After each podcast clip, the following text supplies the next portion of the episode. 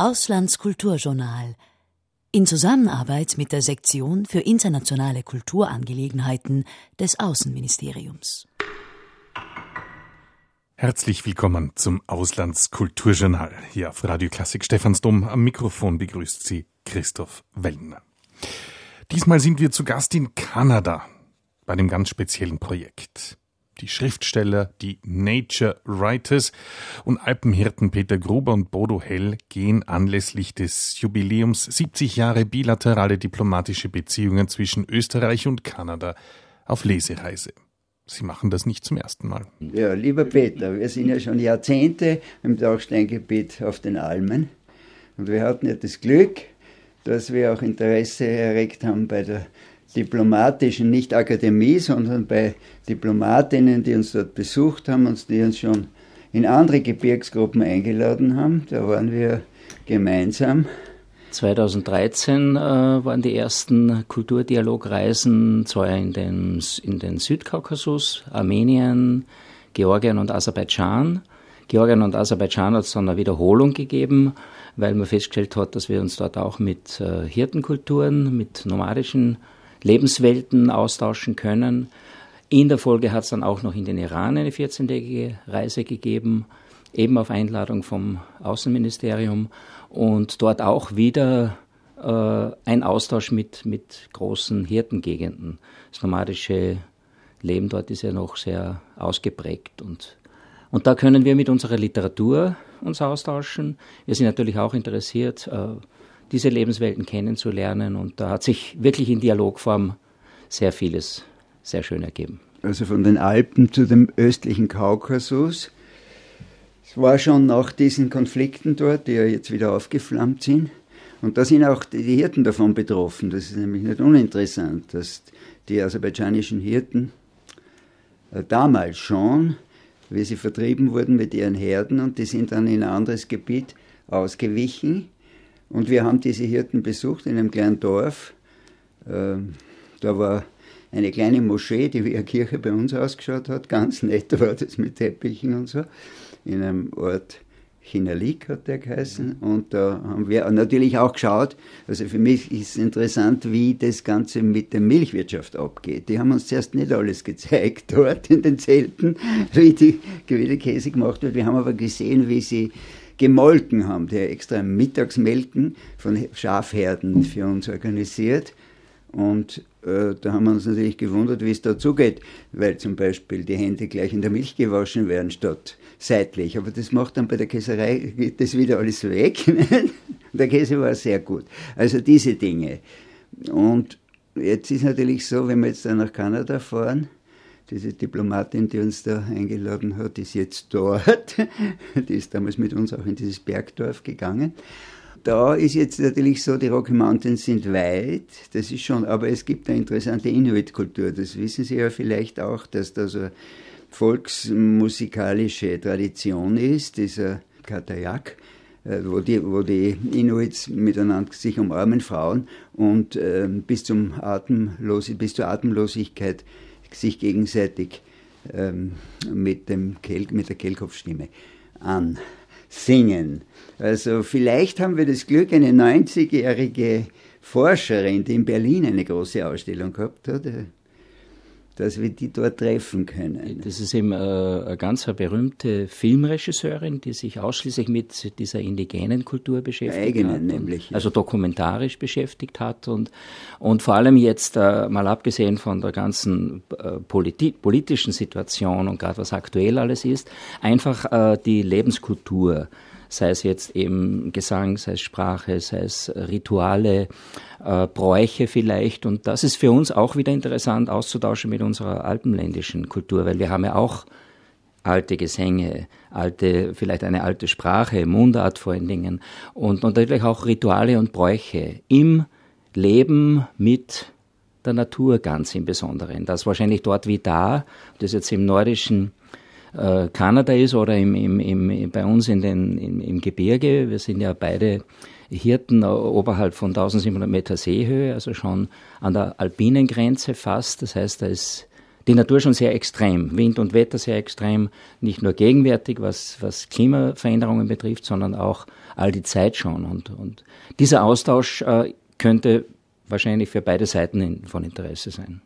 Wie kann Austausch zwischen so fremden Kulturen stattfinden? Das ist gar nicht so einfach. Ich kann mich erinnern, in, in Armenien sind wir, sind wir dann plötzlich ganz allein ohne Dolmetscher und ohne Hilfestellung bei den, bei den Hirten gewesen, irgendwie. Und obwohl die ganz wirklich am, man glaubt, die sind am Ende der Welt. Aber sie wollten sich, sie wollten sich mit uns über die, über die Fußball Champions League, über die großen Mannschaften austauschen. Das geht ohne Sprache auch. Das, die Symbole sozusagen, das geht sehr, sehr schnell. Und sonst ist es wahrscheinlich eine Mischung aus, äh, Hände und Füße, man greift an, man berührt, man zeigt wohin.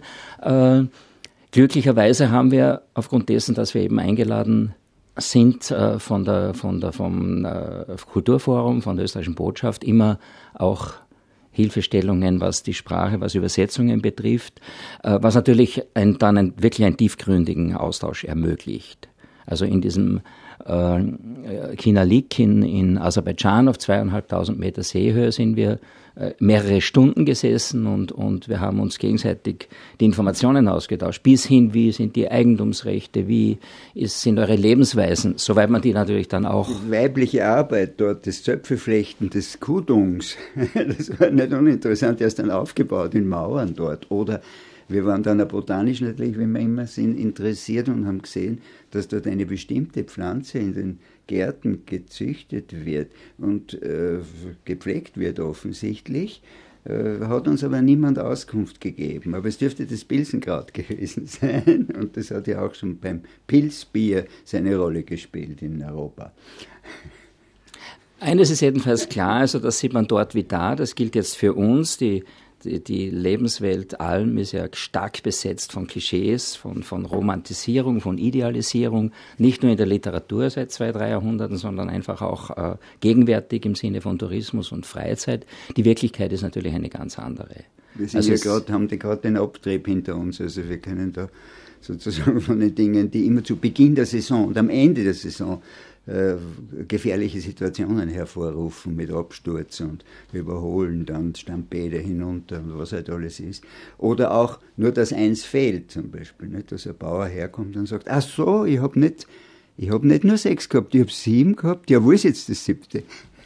Beide Schriftsteller, Peter Gruber und Bodo Hell, leben den Sommer über auf der Alm und sind als Alpenhirten tätig. Und das als Nachbarn und seit Jahrzehnten. Daher auch jetzt ein Beispiel aus der Praxis. Leider können Sie die rhythmischen Melkbewegungen im Radio nicht miterleben. Also ich habe da was mitgebracht, das ist ein Melklied. Das mache ich nur ganz kurz. Natürlich gibt es ja eine Langfassung und das geht so und kann sich vielleicht etwas messen mit diesen weil das ist ja auch gedacht gewesen, dass man es zueinander liest oder liest, vorträgt, und, um sich die Arbeit des Melkens zu erleichtern. Und es geht so, eins und zwei, drei, alt ist nicht neu, neu ist nicht alt, warm ist nicht kalt, kalt ist nicht warm, reich ist nicht arm, arm ist nicht reich, Unkraut nicht gleich, gleich ist nicht Unkraut. Der Wagen, der hat Vierrad, Vierrad hat der Wagen, singen ist nicht sagen, sagen ist nicht singen, tanzen ist nicht springen, springen ist nicht tanzen, Flöhe sind keine Wanzen, Wanzen sind keine Flöhe, wohl tut nicht weh, weh tut nicht wohl, leer ist nicht voll, voll ist nicht nicht leer, Knecht ist kein Herr, Herr ist kein Knecht, Karpf ist kein Hecht, Hecht ist kein Karpf, Zitter keine Hapf, Hapf ist keine Zitter, Süß ist nicht bitter, bitter ist nicht süß, Händ sind keine Füß, Füß sind keine Hände, Nasen keine Zehn, Zehn sind keine Nasen, Hund keine Hasen, Hasen keine Hund, krank ist nicht gesund, gesund ist nicht krank, Stuhl ist keine Bank, Bank ist kein Stuhl, die Burm gehen in Schul, in Schul gehen die Burm, Kraut ist kein Hurm, Hurm ist kein Krautdirndl, kein Braut, Braut ist kein Dirndl, Äpfel sind keine Birndl, Birndl sind keine Äpfel, Most ist kein Tröpfel, Tröpfel ist kein Most, so wenig ist nicht Frost. Frost ist nicht zu wenig. Dreck ist kein Hähnig, Hähnig ist kein Dreck. Schwarten kein Speck, Speck sind keine Schwarten. Spielen du mal mit den Karten. Mit den Karten tun wir spielen. Die Schifflein am Webstuhl tun zielen. Die Nahen, die werden nie gescheit. Nie gescheit werden die Nahen, solange die Schifflein tun fahren mit ihrem Garn. Ein Ausschnitt aus einem Melklied von Bodo Hell. Auch Peter Gruber hat ein Beispiel mitgebracht. Ich beziehe mich in meiner Literatur stark auf die, äh, also auf die, auf die prosaische Seite, die Geschichten und Ereignisse, die es im Dachsteingebirge, wo wir beide eben sommers über als Hirten tätig sind, äh, begeben ereignet haben, also große Ereignisse, dramatische Ereignisse, vor allen Dingen auch das Thema äh, Erschließung, Freizeit, Tourismus, das ist ja dort wie da wahrscheinlich interessant in diesen riesengroßen Naturräumen. Und ich werde in äh, Kanada eine Unglücksgeschichte von einem US-Amerikaner thematisieren, der 1985 am Dachstein-Gletscher verunglückt ist, 20 Tage und Nächte lang dort schwer verletzt gelegen ist äh, glücklicherweise am Ende äh, entdeckt worden ist nach 20 Tagen und äh, großartigerweise auch überlebt hat. Und äh, diese, ich habe das dessen Geschichte als Roman festgehalten und da heißt es bei mir beim Einstieg, von Zeit zu Zeit verschwinden im Dachsteingebirge Menschen. In den labyrinthischen Höhlen des brüchigen Karstes, in dolinenartigen Schächten, in den tückischen Eisspalten der Gletscher, irgendwo im weitläufigen Inneren des Massivs, im aussichtslosen Nebel, im erbarmungslosen Schneesturm, in schwarzdunkler Nacht, am helllichten Tag, im Winter, im Frühling, im Herbst, im Sommer, wie vom Erdboden verschluckt, wie von einer Schneedecke verschlungen, ohne eine einzige Spur zu hinterlassen, bloß eine lautlos aufstäubende Schneekristallfahne oder das kaum merkliche Ruckeln eines Steinmandels oder ein sekundenkurzes alpenrosenrotes Aufglühen oder ein unscheinbar leises lerchennadelgoldenes Rieseln, Zeugen der Natur, die stumm bleiben. Autorenlesungen, Vorträge, Filmeinspielungen, Fotoimpressionen, Dialog mit Deutschstudierenden und der Austrian Community in Kanada ergänzen das Programm dieser Lesereise. Dieses Projekt wurde vom Österreichischen Kulturforum in Ottawa gemeinsam mit dem Wirth Institute for Austrian and Central European Studies organisiert. Das war's für heute. Christoph Wellner bedankt sich fürs Zuhören. Nächste Woche ist unser Ziel wieder näher, genauer gesagt Krems. Auf Wiederhören.